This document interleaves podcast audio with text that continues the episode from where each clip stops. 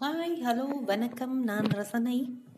இன்றைய சிறுகதை பொங்கப்பானை எழுதியவர் திரு நர்சிம் தன்னை இளைஞன் என கடைசியாக நம்பிய பொழுது இருந்த நாகரிகங்களையே தன் வாழ்நாளின் இறுதி வரை கடைபிடிக்கிறான் ஆண் என்ற முரளிக்கண்ணனின் ட்வீட் நினைவிற்கு வந்தது ராமகிட்டு சாரை பார்த்த மாத்திரத்தில். செதுக்கி செதுக்கி மெல்லிய கோடு போல் ஆக்கிய மீசை. கோட்டின் நுனிகளை மூக்கிற்குள் நுழைத்த சாதுரியம் என லட்சிய நடிகர் எஸ் எஸ் ஆரின் பிரதியில் இருந்தார் ராமகிட்டு. மழை. அதை மழை என்று சொல்லிவிட முடியாது. சிறு தூரல் ஓவிய தீற்றலைப் போல. பட்டு வேட்டியில் இருந்து பிரிந்த வெள்ளி கம்பிகள் போல் தூரல் தெருவில் நடந்து கொண்டிருந்த ஓரிருவர் தடதடவென ஓட்டமும் நடையுமாய் கடந்தனர். எதிர் வீட்டு கற்பகம் மாடியில் இருந்து காய்ந்தும் காயாமல் கிடந்த துணிகளை அள்ளி நுகர்ந்து பார்த்து கொண்டே உள்ளே ஓடினாள். நானும் ராமகிட்டு சாரும் அமர்ந்திருந்த திண்ணையில் சாரல் பட்டு ஓதம் புக துவங்கியது. அவர் அமர்ந்த வாக்கில் லேசாக பின்வாங்கி வசதியாக சுவரில் சாய்ந்து அமர்ந்து கொண்டார். எனக்கு நனைய பிடித்திருந்தது. அதனால் அப்படியே திண்ணையின் விளிம்பில் அமர்ந்திருந்தேன். ஒரு முறை தலையை நீட்டி தெருவை பார்த்தேன். இரு பக்கமும் படிகள் மேற்கூரை இறங்கிய ஸ்லாபுகள். அதன் வழியே லேசாக வடியும் மழை நீர் ஆள் நடமாட்டம் இல்லை. மஞ்சள் பூத்த வீதி ரம்மியமாய் இருந்தது மார்கழி பனி மச்ச புழக்கமா. ஆனா ஒவ்வொரு வருஷமும் யாராவது ஒரு மனுஷனை பொழந்துருது இல்லையா? ராமகிட்ட சார் எப்போதும் நிறுத்தி நிதானமாய் பேசுவார். ஆமா சார். ம் என்ன பண்ண போற அடுத்து? உங்க அப்பாவை பெரியார் பஸ் ஸ்டாண்ட் பக்கம் பார்த்தேனே. ஆமா சார். அவர் டெய்லி சாயங்காலம் மீனாட்சி கோயில் ஆடி வீதியில உட்காந்துட்டு வருவாரு. ரிட்டையர் லைஃப் நிறைய ஃப்ரெண்ட்ஸ் அங்க அவருக்கு.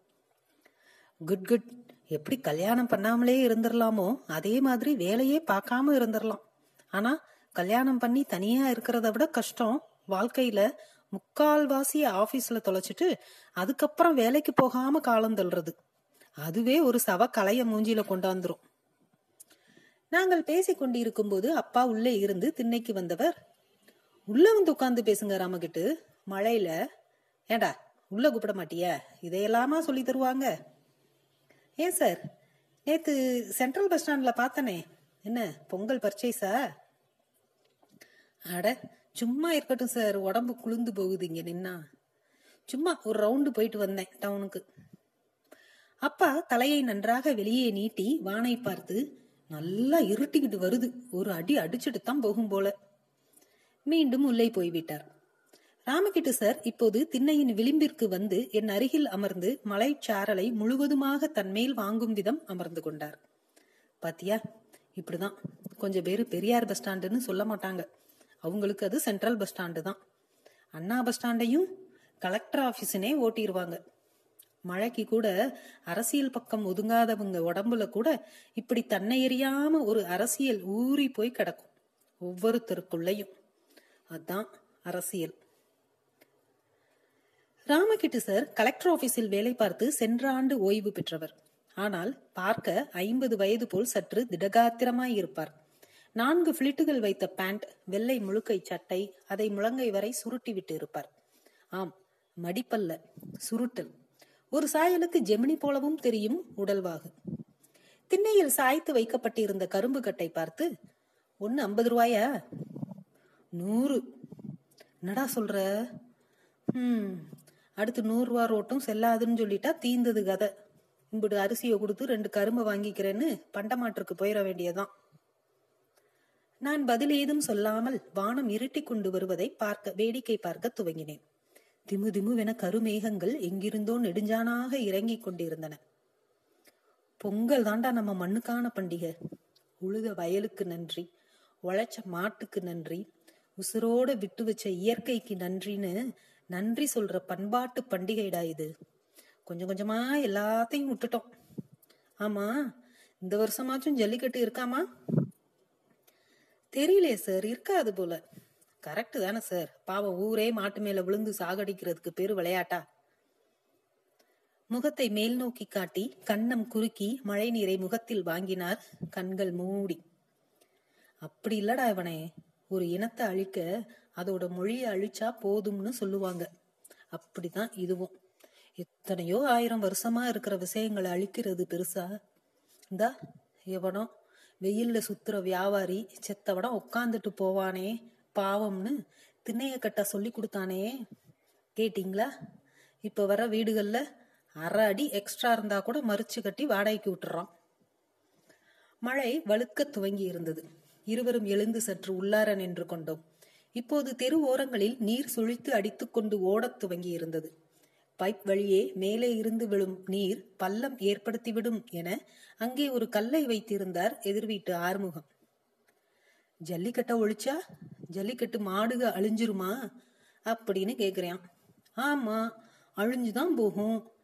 உன்னோட முக்கியமான தேவையை இல்லாம ஆக்கிட்டா அதுக்கப்புறம் அது தானா அழிஞ்சிரும்.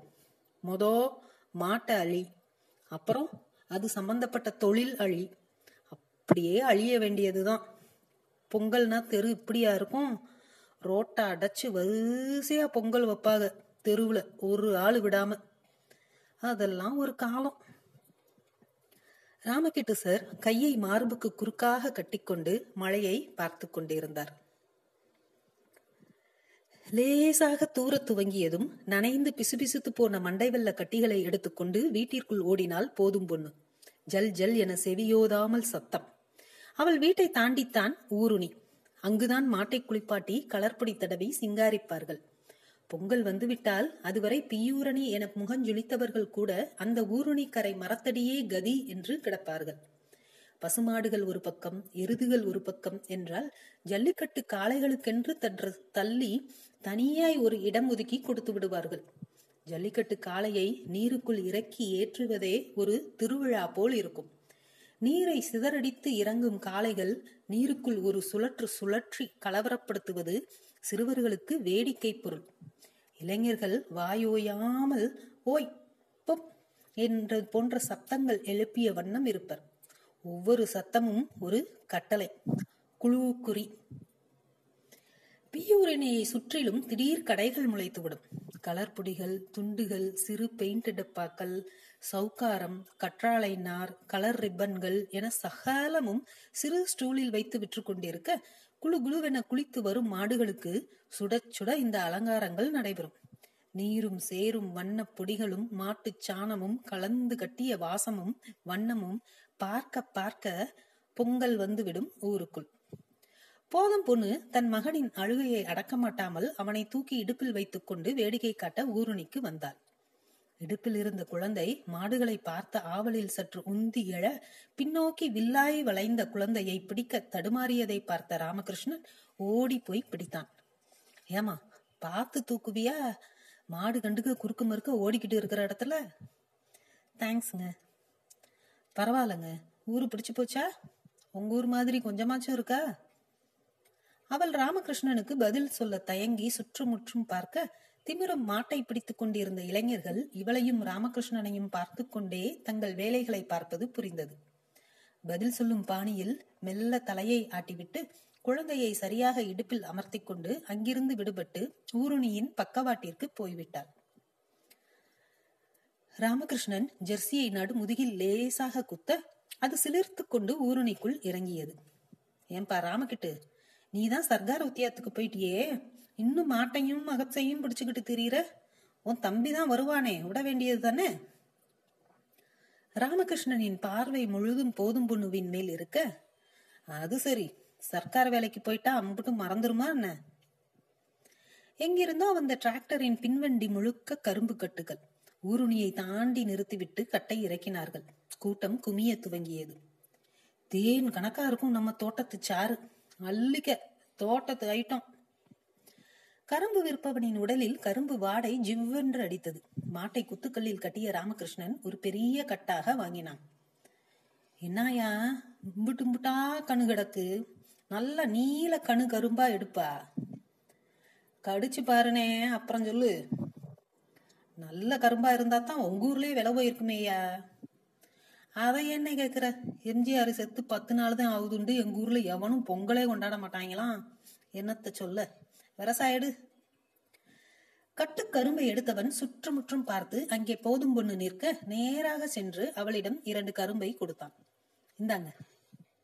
அவள் உடனே பாம்பு கடித்தது போல் பதறி பின்வாங்கினாள். ஐயோ வேணாங்க. நீங்க ஏன் என்கிட்டயே வந்து வந்து பேசுறீங்க? ப்ளீஸ் போங்க. அவள் இடுப்பில் இருந்த குழந்தை கரும்பை நோக்கி தாவ எத்தனிக்க அவள் பட்டன அதன் கைகளை தட்டி நெட்டி முறித்து திரும்பினாள். குழந்தை திரும்பி திரும்பி கரும்பையே பார்த்து கொண்டு போனது. சாணம் போட்டு மொழுகி இறுகிய வாசல்களில் வரிசையாய் மூன்று கரும்புகளை முக்கோணமாய் நிறுத்தி கல் அடுப்புகளை வைத்து வரிசையாய் பொங்கல் பானை வைத்திருந்தார்கள் தெருவில். பானையை மஞ்சள் கிழங்கு தலைகளை கட்டியிருந்தது அடுப்பிற்கு ஒரு விழா அந்தஸ்தை பெற்று தந்திருந்தது. கலர் கோலங்கள் வளைந்த கரும்பு கோலங்கள் பொங்கல் பானையில் இருந்து பொங்கல் வழியும் கோலங்கள் என வீட்டிற்கு வீடு கோலங்கள். அங்காளம்மன் கோவில் வரை தெருவின் இரண்டு பக்கமும் பொங்கல் பானை கொதிக்க புகை சூழ்ந்த தெருவில் நடப்பதும் இளந்தாரிகள் தங்களுக்கு பிடித்த பெண் வீட்டின் பானை முன்னர் மெதுவாய் நகர்வதும் ஓரக்கண் சிமிட்டர்களையும் பார்த்து லேசான புன்சிரிப்போடு கடந்த ராமகிருஷ்ணன் நேராய் வீட்டிற்குள் இருந்து எல்லாவற்றையும் பொட்டலம் கட்டிக்கொண்டு மீண்டும் ஊருணி நோக்கி விரைந்தான். நேராக போதும் பொண்ணு வீட்டிற்கு முன் போய் நின்றவன் தயங்கியவாறு உள்ளே எட்டி பார்த்தான். அவள் மகன் தத்தி தத்தி அவன் அருகே நடந்து வர பின்னால் இருந்து ஓடி வந்தவள் குழந்தையை அப்படியே அலாக்காக தூக்கி கொண்டு ராமகிருஷ்ணனை நிமிர்ந்து பார்க்க இந்தாங்க இத பாருங்க. நான் கலெக்டர் ஆபீஸ்ல தான் வேலை பாக்குறேன் உங்க பிரச்சனை தெரியும். நீங்க இந்த ஊர் உலகத்தை பத்திலாம் யோசிக்காம பேசுங்க. நான் என்னால முடிஞ்ச ஹெல்ப் பண்றேன்னு சொல்லதான் வந்தேன். சற்று தொலைவில் தெருமுழுக்க வைத்த பொங்கல் பொங்க அங்கே எல்லோரும் பொங்கலோ பொங்கல் என சத்தமாக கூவி குழவையிட்டது ஊருணி வரை கேட்டது.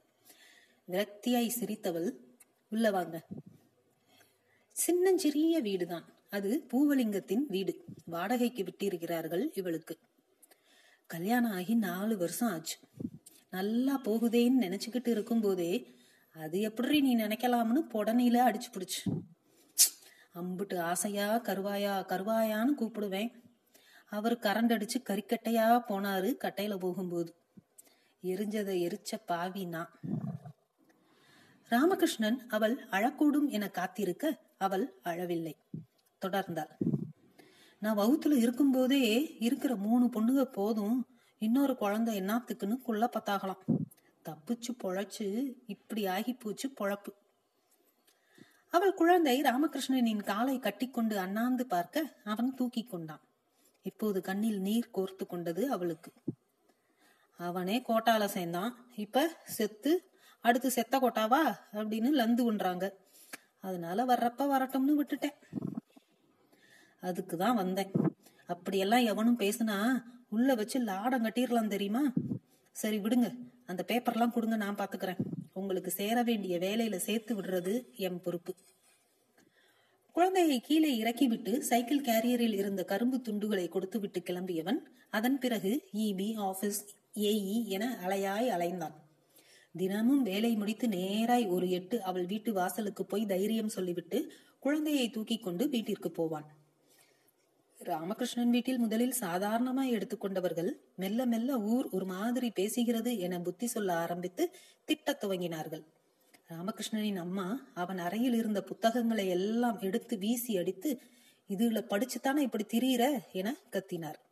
அவன் யாரையும் சட்டை செய்யவில்லை. போதும் பொண்ணுவின் நேர்த்தியான காட்டன் புடைவைகள் மிக பிடித்திருப்பதாக ராமகிருஷ்ணன் சொன்ன ஒற்றை வார்த்தை மட்டுமே வேலை விஷயம் தவிர்த்து அவன் உதிர்த்த அதிகப்படியான வார்த்தை. அவள் கொஞ்சம் கொஞ்சமாய் இயல்பான மனநிலைக்கு வருவதை அவளின் புன்சிரிப்பும் இன்னைக்கு ஏன் லேட்டு? ரொம்ப வேலையா? நான் கூட வரமாட்டீங்களோன்னு நினைச்சு பயந்துட்டேன் என்ற வார்த்தைகள் உணர்த்தியது. இந்த ஊர் நீ தண்ணிய கவனிச்சிங்களா? கவனிக்கிறதா? ஒரு காலத்துல இங்கனையே தான் கிடப்பேன். மாட்டை குளிப்பாட்டி விட்டு இந்த மரத்துல உட்கார்ந்தா தூக்கம் அப்படி வரும்.